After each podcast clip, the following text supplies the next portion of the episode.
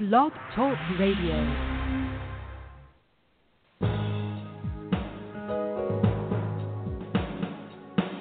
Welcome to the Neil Garfield Show, a presentation sponsored by www.livinglies.wordpress.com, GTC Honors, and The Garfield Firm, serving all 50 states with news and analysis of the latest bank scams against borrowers, homeowners, consumers, and investors, and providing legal representation throughout Florida.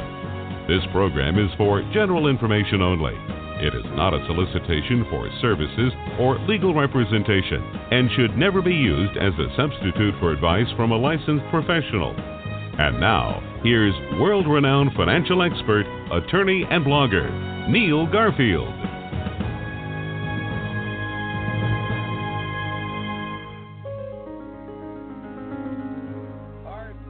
And hopefully good answers tonight. Hi, this is Neil Garfield here. This is Thursday, March 9th, 2017. Good afternoon to those in the Western time zones, and good evening to those in the East. Follow the instructions you received. Uh, this is a question and answer session. Um, you got instructions when you called in uh, in order to show up on my studio board that you're waiting with a question. Attorney Charles Marshall will join me uh, again tonight as co host to field your questions. We'll get to him and the questions in a moment. Several people have asked me in the last week, what's the bottom line? My answer is that foreclosures are on the rise despite the bank dominated media. That foreclosure crisis is behind us. Home prices are declining, which means that foreclosures will ramp up to new heights. And foreclosures will continue to be about how much money the master servicer, whether it's disclosed that there's a trust or not, how much money the master servicer can get without ever being a party to the foreclosure. The foreclosure itself is basically the only path for the master servicer to cash in on yet another wrongful scheme. They wait until the servicer advances have piled up to the approximate value of the home. Then they foreclose through intermediaries. They take all the money, leaving the investors completely unprotected and the homeowner without a home. So the foreclosure, in the bottom line, is being pursued by a non party who is going to take all the proceeds of sale when the property is liquidated. The foreclosure is not about the interests of investors who are going to get nothing if the foreclosure goes through. The investors are in the best shape if the loan is modified or a workout is achieved. It's all right there in the pooling and servicing agreement that grants the master servicer the right to stop making servicer advance payments when the ser- master servicer deems it to be not likely that the liquidation of the house will pay off the servicer advances.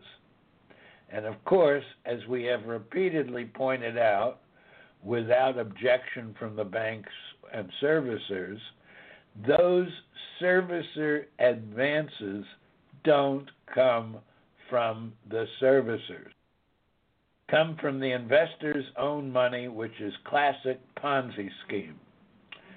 Thus, the payment to the master servicer is not a recovery of servicer advances because the servicer never advanced the money in the first place. Instead, the servicer claims and gets the money extrajudicially, in other words, outside of a courtroom and outside of any statutory scheme. The investor is not wise to what is going on because none of this is reported to the investors or the courts. Bottom bottom line, you are fighting a ghost that never appears in the litigation or any part of the foreclosure process. They only pop up when the property is being sold to a third party. Everything else is a grand illusion created with fabricated, forged, and unauthorized documents. I'm broadcasting live from Duval County, Florida, brought to you by the Living Lies blog, GTC Honors, Lending Lies, AMGAR, and the Garfield firm with offices in South Florida. And this show is specially brought to you because of donations to the Living Lies blog from listeners like you. Thank you.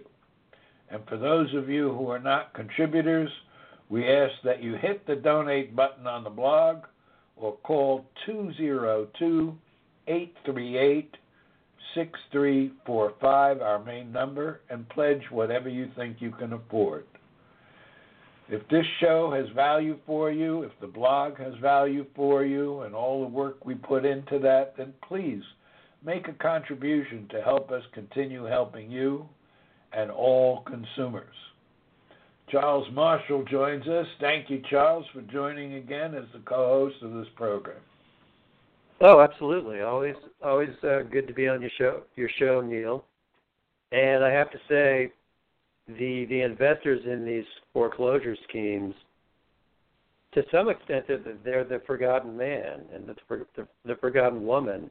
As as outrageous as the conduct and the results that are that are literally dispossessing borrowers from their homes, as outrageous as those are, the investors only are done by they're only done right in these these schemes. They only get a good result if their investment is a performing asset.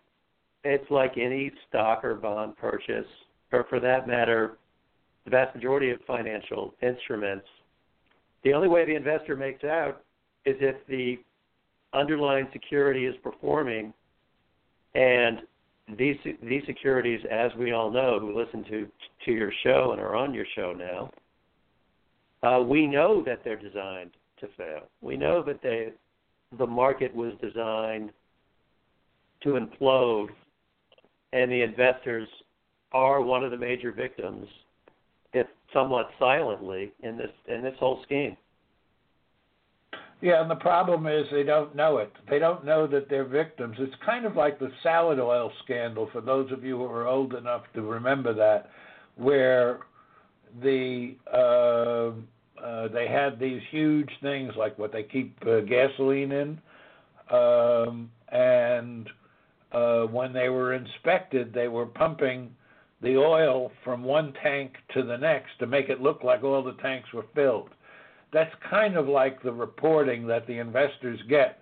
They don't realize that the that all these uh, loans that were supposedly acquired, in actuality, they were originated uh, with their money, um, are gone, and uh, they they especially don't realize that that was the point to have these loan have as many of these loans go into foreclosure as possible, but only after the so-called servicer advances had piled up to be the value of the home. So uh, it's it's annoying for me, uh, having a Wall Street background, to see what's being done to the investors and it's annoying to me as a lawyer and consumer advocate to see what's being done to homeowners in the process of screwing the investors. Amazing set of circumstances, and I can't believe that there is nobody in government who actually doesn't know what I just said. It's just policy to let the little guy eat dirt and to let the little guy shoulder the whole burden. So exactly, let's go to Neil. some of our let's let's go to some of our questions here to make sure that we cover as much as we can. We're, we've got a 45 minute show tonight. Um, first one is what are the pluses and minuses of trying to use a TRO, a temporary restraining order, to stop the sale of property. And Charles, you can take that one. Oh, sure. Uh, you know, in my experience in California, and I think this this applies the general principles all around the country. I mean, a TRO it, it is a good uh, method to get postponements in a lot of cases. Now, there are some judges who are even more in the tank than usual for the lenders and servicers for the securitized trust, and they will not postpone even when you see homeowner right homeowner bill of rights violations. On the other hand, a lot of the judges, even if they're skeptical or somewhat skeptical about the underlying case, they will postpone at least for the TRO, particularly when it's right in front of the sale date. If the sale date is, let's say, two or three days away from the TRO, you often will get a postponement. Now, then you're going to have a preliminary injunction hearing. It could be anywhere from two weeks. Statutorily, it's supposed to be within four to six weeks. I've seen the outside edge of that where it's practically two months, but statutorily it's supposed to be pretty much within six weeks. But you will see a preliminary injunction hearing, usually two to three weeks out from the hearing of the TRO. And that's a much more difficult uh, hearing to win in these in these foreclosure matters. And you know, over the years, I've I've won a number of those. Uh, one of the aspects to those hearings is that a lot of judges will require bonds, and that can be a problem in and of itself, because that can mean that can mean tens of thousands of dollars, sometimes more, even when you're looking at a 10% uh, payment amount to secure the bond. Nevertheless, TRO itself creates that favorite word of mine again leverage. It creates a negotiating platform, if you will, so that when borrowers succeed with the TRO, they often are able, through their attorneys or even pro pro per, to convince their servicers to either postpone sale dates on a rolling basis and sometimes cancel them. Of course, the servicers try to get the borrowers to get into loan mod discussions, which may or may not be useful, but sometimes that's a trade off that is worth it to keep sale dates off.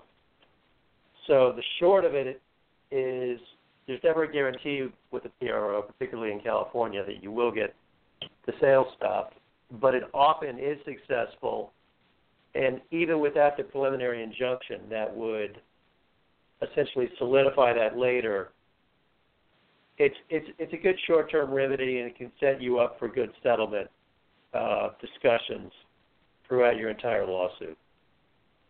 So you basically uh, you don't have the bond problem with the t- uh, the temporary restraining order, but you do have it with the uh, preliminary injunction.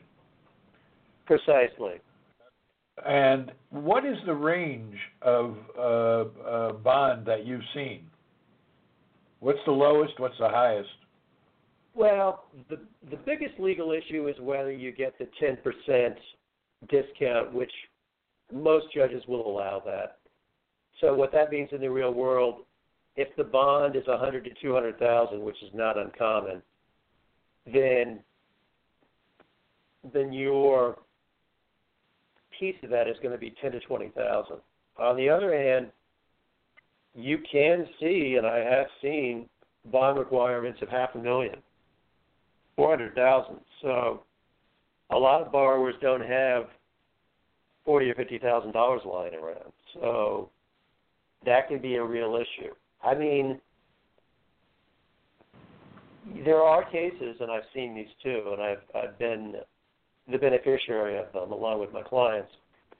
I have seen cases where judges don't require a bond, and that is a possibility. Uh, but anybody who's going for TRO needs to know about that. Uh, but that doesn't mean you don't use the TRO to set up your case in a more positive framework. You can use it as long as it's successful and the hearing itself, you you don't necessarily, and you shouldn't as a borrower expect that the preliminary injunction is going to be put there where it would basically stay your entire case. It's called preliminary injunction, but realistically, it's it's really a permanent injunction, legally and practically speaking, as long as your case is pending. However, again, with the bond requirement, that that becomes a real issue in and of itself. So, when you file those, do you automatically uh, file a lis pendens? Uh, yes. I mean, with these types of foreclosure lawsuits, lis pendens should absolutely be filed. And a question I get quite a lot from borrowers is since the standard of foreclosure pleading now is not to plead quiet title for a number of reasons, starting with the fact that courts are kicking that cause of action out pretty quickly in these cases, all too often. And yet, you can still uh, you can still plead slander of title. Borrowers need to understand that as well. Even if you don't plead quiet title, you can you can still plead slander of title. But even if you're not pleading any cause of action that quote unquote directly challenges title, even just pleading wrongful foreclosure and associated homeowner bill of rights claims, uh, you know, California Civil Code 2924.17, which requires servicers to be bringing basically a proper chain of title into court, potentially, uh, to justify their non-judicial foreclosure. So the short of it is a lis pendens can and arguably it's required to be put on in California I can speak to directly. Anytime anytime title is impacted, uh, an example I like to use is even if as as a homeowner, and I don't think any of our homeowners out here in our listening audience, this doesn't apply to them, but it's a good hypothetical anyway. Let's say you have a whole revamp of your of your home, and you pay a contractor sixty five thousand uh, for all the work that uh, he or she is going to be doing, and then for whatever reason, you, maybe you have a dispute, maybe you don't, maybe you run out of money, you only pay that person fifteen thousand. Well, that means that the contractor could sue you, put a mechanic's lien on your property for fifty thousand dollars and that particular individual, even in a case that doesn't involve title theoretically at all, you know, the better standard of pleading practice would be for th- that litigant when he's suing the homeowner for the fifty thousand dollars that's owed to him, you know, for the for the contract to uh, to do remodeling. He should put a lis pendens on the property, because if you don't do that, you're not putting the public, the investing public, the buying public anybody who might be looking at your house. And of course, if you're not a foreclosure, you you may not be interested in selling. But public markets are meant to be designed to essentially capture options of what people will do, not not what they're planning on doing this week or today. So the whole purpose of a lis is just to tell the world through the recorded instrument, and anybody who goes into the recording office, they can see that hey, there's a lawsuit concerning this property. Typically, you would say there's a lawsuit concerning title, but I think the better view is any any lien on the property associated with a lawsuit that needs to get a lis pendens put on it to tell the world that hey, if you buy this property, you're going to be you're going to be taking on even more liability than you might think you are.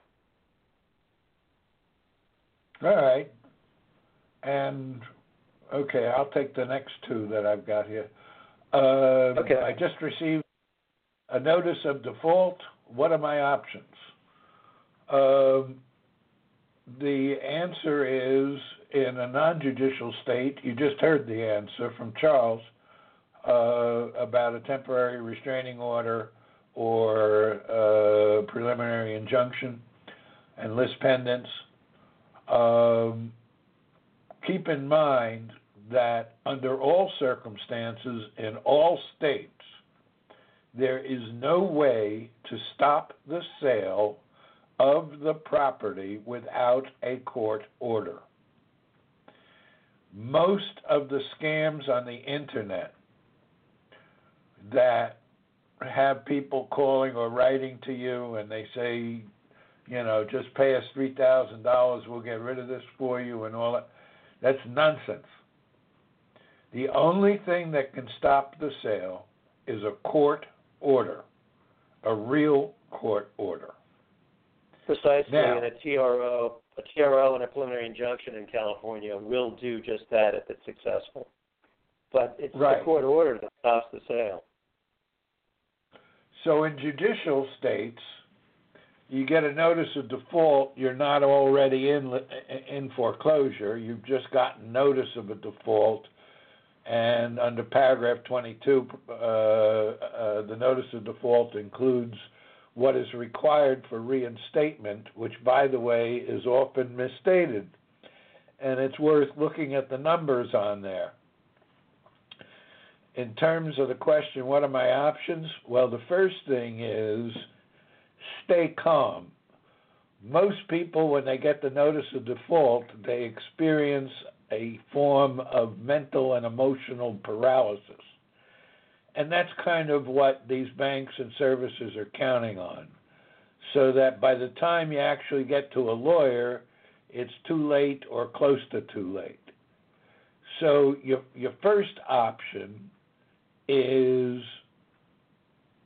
if you think that the notice of default is in error, either as to the numbers or the fact of default, you respond with a letter and says I'm not that says I'm not in default. And you make sure you send it certified, return receipt requested. And the second thing you do, unless they uh, instantly say, "Oh, we were wrong," which in, in, in 20 years ago you you had that. Uh, lately, I haven't heard of one cases where a bank or servicer says we were wrong. Sorry. So the next step is, even if you think you can't afford to hire an attorney to represent you in foreclosure, you should go to one for guidance, and you should go to uh, both uh, a foreclosure defense lawyer and a bankruptcy lawyer who might, uh, either one of them or both, could give you options as to what you can possibly do uh, in bankruptcy under Chapter 7, Chapter 11, and Chapter 13. They're all available. The third thing you want to do is uh, engage in mortgage modification uh, discussions because there's a pretty firm rule on dual tracking. Those discussions, they are not allowed to uh, uh, pursue the foreclosure. And finally, you need to develop uh, a narrative and a defense that is likely to get traction, not something that you get off the internet that sounds good. Next question. Nobody will answer the questions in my QWR or DVL. What do I do now? Well, the QWR is a qualified written request under RESPA. The DVL is a debt validation letter under the uh, uh, Federal Debt Collectors Act. And it often happens that you don't get an answer, although lately, in the last couple of years, they are responding at a much higher uh, percentage than what uh, they did before. Uh, what you do now is depending upon what your overall status is, and that's why you go to a lawyer and not pretend that your Google search is as good as what the lawyer knows. And you determine if you're going to bring suit to get the answers. because failure to answer within the time period allowed by statute, which I think is 10 days now on the QWR, and I think it's the same for the DVL, but I'm not sure. Um, that's a violation, and there's a penalty for each violation, which is another reason for keeping your QWR and DVL uh, short. A lot of people send the equivalent of the encyclopedia in their QWR and DVL. There's no point in that. Uh, you're much better off sending a series because each one of those, uh, if they fail to answer, would be a violation. And if you do get, uh, if you finally do get answers, that those answers are frequently inconsistent with the positions they take in court. So they should be read very carefully, and that is the first chink in the armor that you can create. All right, Charles, you're going to take the next one here. The bank is moving for summary judgment. What should I do? Now that's becoming more common now in in California, and I I predicted this, and unfortunately, uh, some predictions I like to come true. This is one that I would have been happy uh, were it not so much the case, but it is the case, and and the case that it is is this: what's happening is that as the particularly the homeowner bill of rights proving to be both both a shield and even at times a sword to advance uh, plaintiffs' cases for borrowers in California. As these cases move to trial, and there there are a number of situations where nothing will stop the case from going to trial, other than a tiny number of, of potential pleadings, one of which is a motion for summary judgment. You'll occasionally see a motion for summary adjudication, which is quite similar. And then you'll you'll also see occasionally a motion, motion for judgment on the pleadings. What all those motions have in common, you know, apart from the fact that they substantively and procedurally relate to a lot of the same um, legal posture in, in terms of how they're presented and what the burdens of proof are. But the other big thing they have in common is it, it can become the last method, the last means for the servicer to pre- prevent the case from going to trial. And so they're being used a lot in California now, uh, particularly in homeowner bill of rights uh, cases. I mean, in other words, where causes of action related to the homeowner bill of rights, they're either the causes of action that went through when chain of assignment uh, causes of action did not go through, or they're the main causes of action regardless. And the way that plays out in the real world is the servicers are doing a lot of discovery and really pounding the borrowers in depositions, bringing sanctions motions when they don't get completely compliant discovery.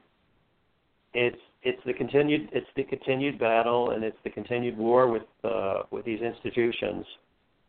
And unfortunately, they're using all these legal maneuvers somewhat successfully. I mean, they are able to get judges to sign off on um, a number of their motions for summary judgment. And I, I've, I've seen some questionable documents presented to try and show compliance with the homeowner bill of rights. It's uh, it's really I'd, pretty I'd appalling. add, I, I'd add to that that you know procedurally, I think uh, uh, key elements are, are in summary judgment.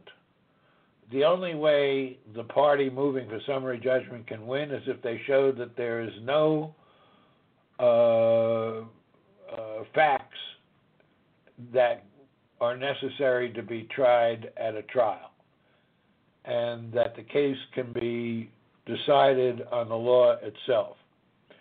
So, the first thing to do is to file a uh, an affidavit of facts, not opinion, uh, that is contrary to the position taken by the bank or servicer.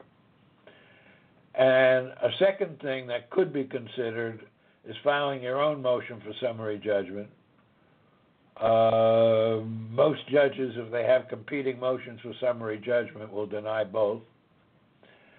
And uh, I would remind people that uh, no judge has ever been uh, reversed, I don't think, uh, for denying summary judgment because there's no harm. You just go to trial.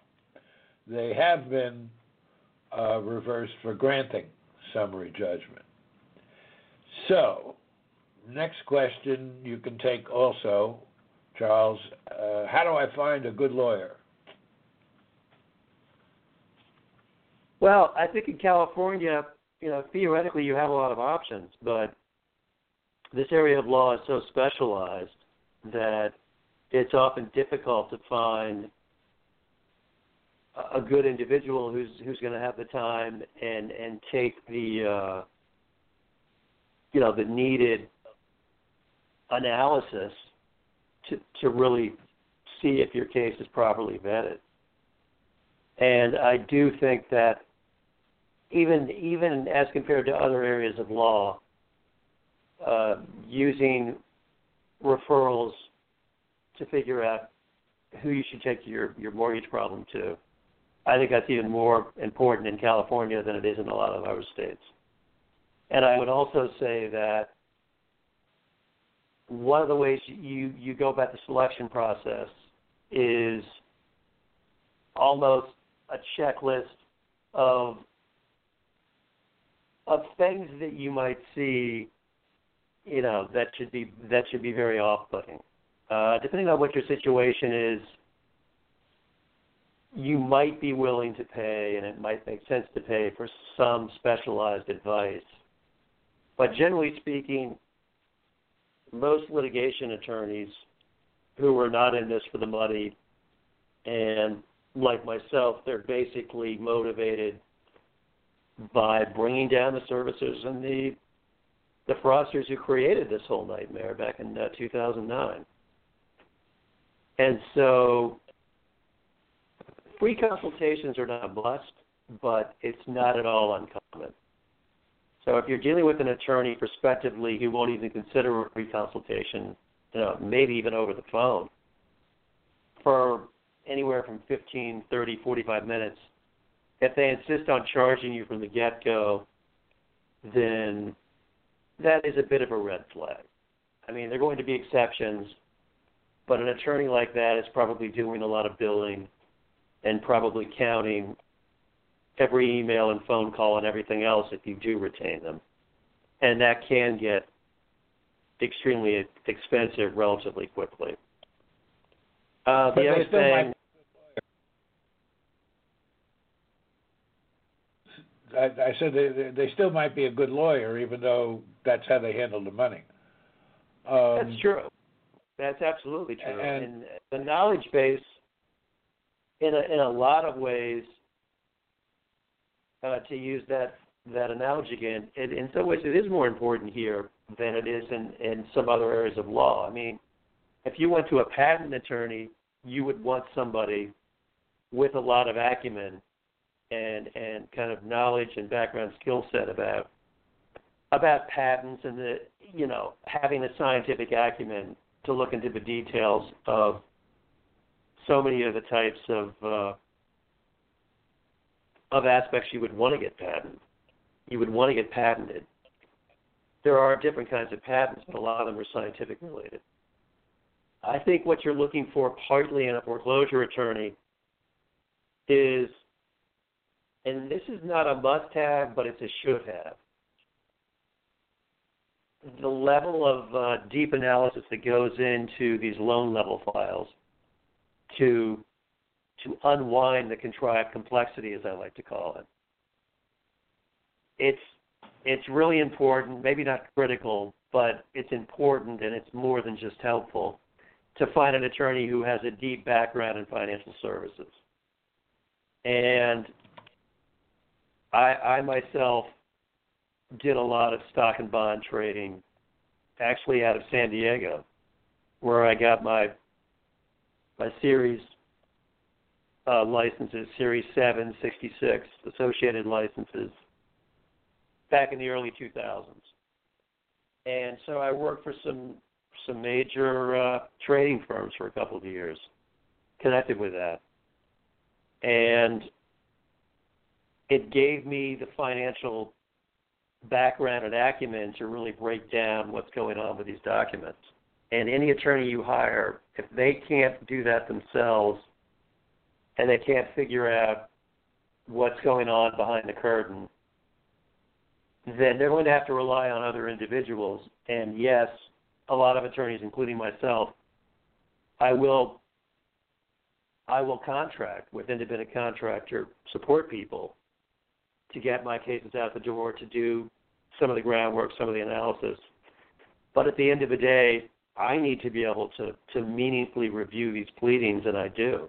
I need to know that the breakdown of the chain of title problems, I can see where the breaks are, and I can document and analyze that. It's absolutely critical for you to have an attorney have that skill and somebody with a deep background in financial services, it's kind of a marker for that. It's not a guarantee, but it makes it much more likely that they understand the numbers that people have to understand when they look at these types of cases. I would agree with everything you just said. I, I, I would add uh, that having real trial experience, in other words, somebody who not only goes to the courtroom but has been involved in uh, at least a few dozen trials, bench trials, jury trials, etc. That guy is going to be better on his feet than uh, other lawyers because um, and, and better prepared uh, because. Uh, as all young lawyers found out, and as I found out, if you're not well prepared for trial, no matter how good your case appears to be, you're still going to get the stuffing punched out of you. So the next one here is I'll take this. Oh, one. Neil, let me, me to that. Neil, let me speak to that just real briefly. Okay. I think you're absolutely right about that. I mean, there's nothing like trial practice to to sharpen your own skill levels as an attorney but also whether it's the case you're you're litigating or just cases like it, your level of kind of applied intelligence and understanding of all the fundamental issues, it becomes really sharply developed when you have to prepare for trial, when you're presenting in trial. And the other thing that will happen is if you've never been to trial, your first trial can almost create a little bit of a panic um, for whatever reason, I'm not quite built that way, but a lot of people do feel really nervous and really concerned when they go to their first trial or even, you know, their second or third. And if you have an attorney who has literally no trial practice, that's a problem in this area. Because settlement value, as I, as, as I always say, it's dependent on what the fact finder will do at trial. And in the vast majority of these cases, we ask for a jury trial. We get a jury trial. I need to be able to do voir dire, voir dire with uh, with with a jury pool. I need to be able to credibly present my my client's case to that jury. And the other side, uh, the other attorneys, they need to know that I, I will go to trial if they think that the attorney on the other side, meaning on our side, won't go to trial or hasn't gone to trial or has no experience in trial, they will take advantage of that in settlement. They might even push the case toward trial, knowing that the attorney who's never been to trial could become so concerned about the prospect that they'll simply cave in settlement and not push the way they should. You know, um, I'm reminded of uh, experiences that uh, I witnessed in court with other lawyers. Um, one way, this is not foolproof, but one way you can tell whether the lawyer in front of you will be good at trial, not outside in the hallway where everybody's a big shot, but in the, the courtroom. in the interview, if he or she is listening to you and not just waiting to say what they want to next, then there's a good chance that you've got a lawyer there that won't stand up with a list of questions and just ask the questions regardless of what the answer was without any follow up or uh, proper cross examination, which is an art unto itself. So uh, I think Charles's uh, uh, exposition on that is well taken. I'll just do a quick one here on would an accountant be able to show that I wasn't in default? Well, there's a number of presumptions in that.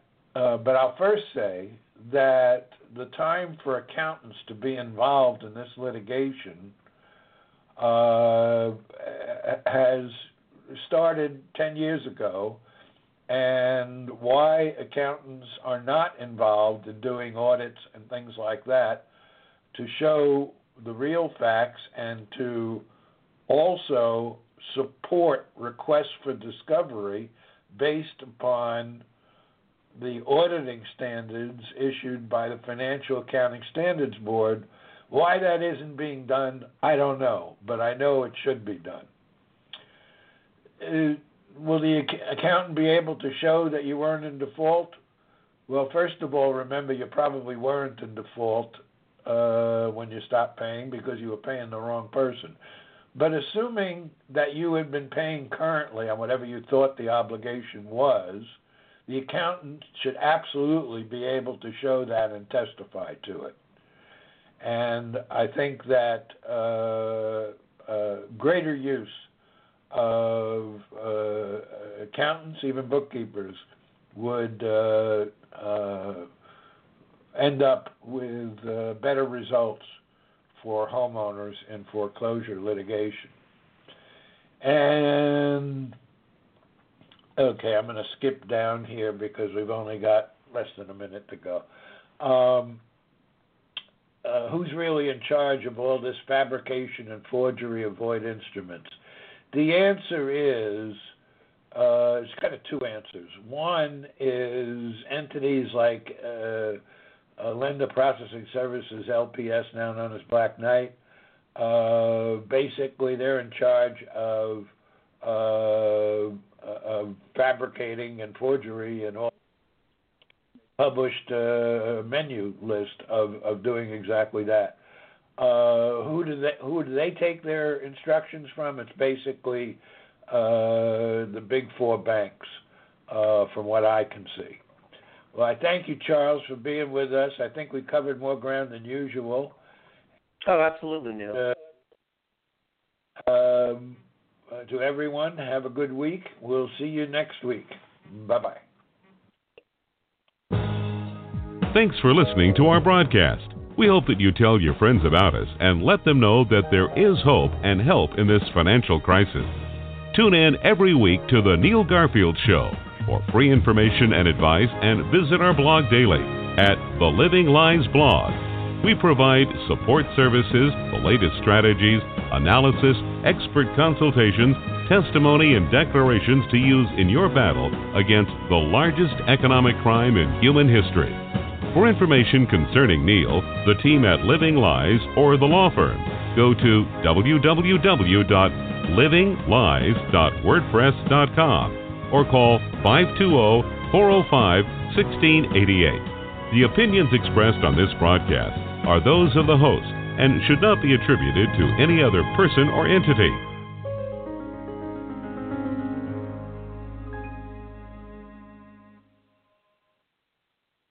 Hello, it is Ryan, and I was on a flight the other day playing one of my favorite social spin slot games on chumbacasino.com. I looked over the person sitting next to me, and you know what they were doing? They were also playing Chumba Casino. Coincidence? I think not. Everybody's loving having fun with it. Chumba Casino is home to hundreds of casino style games that you can play for free anytime, anywhere, even at 30,000 feet. So sign up now at chumbacasino.com to claim your free welcome bonus. That's chumbacasino.com and live the Chumba life. No purchase necessary. Group. Void prohibited by law. See terms and conditions. 18 plus.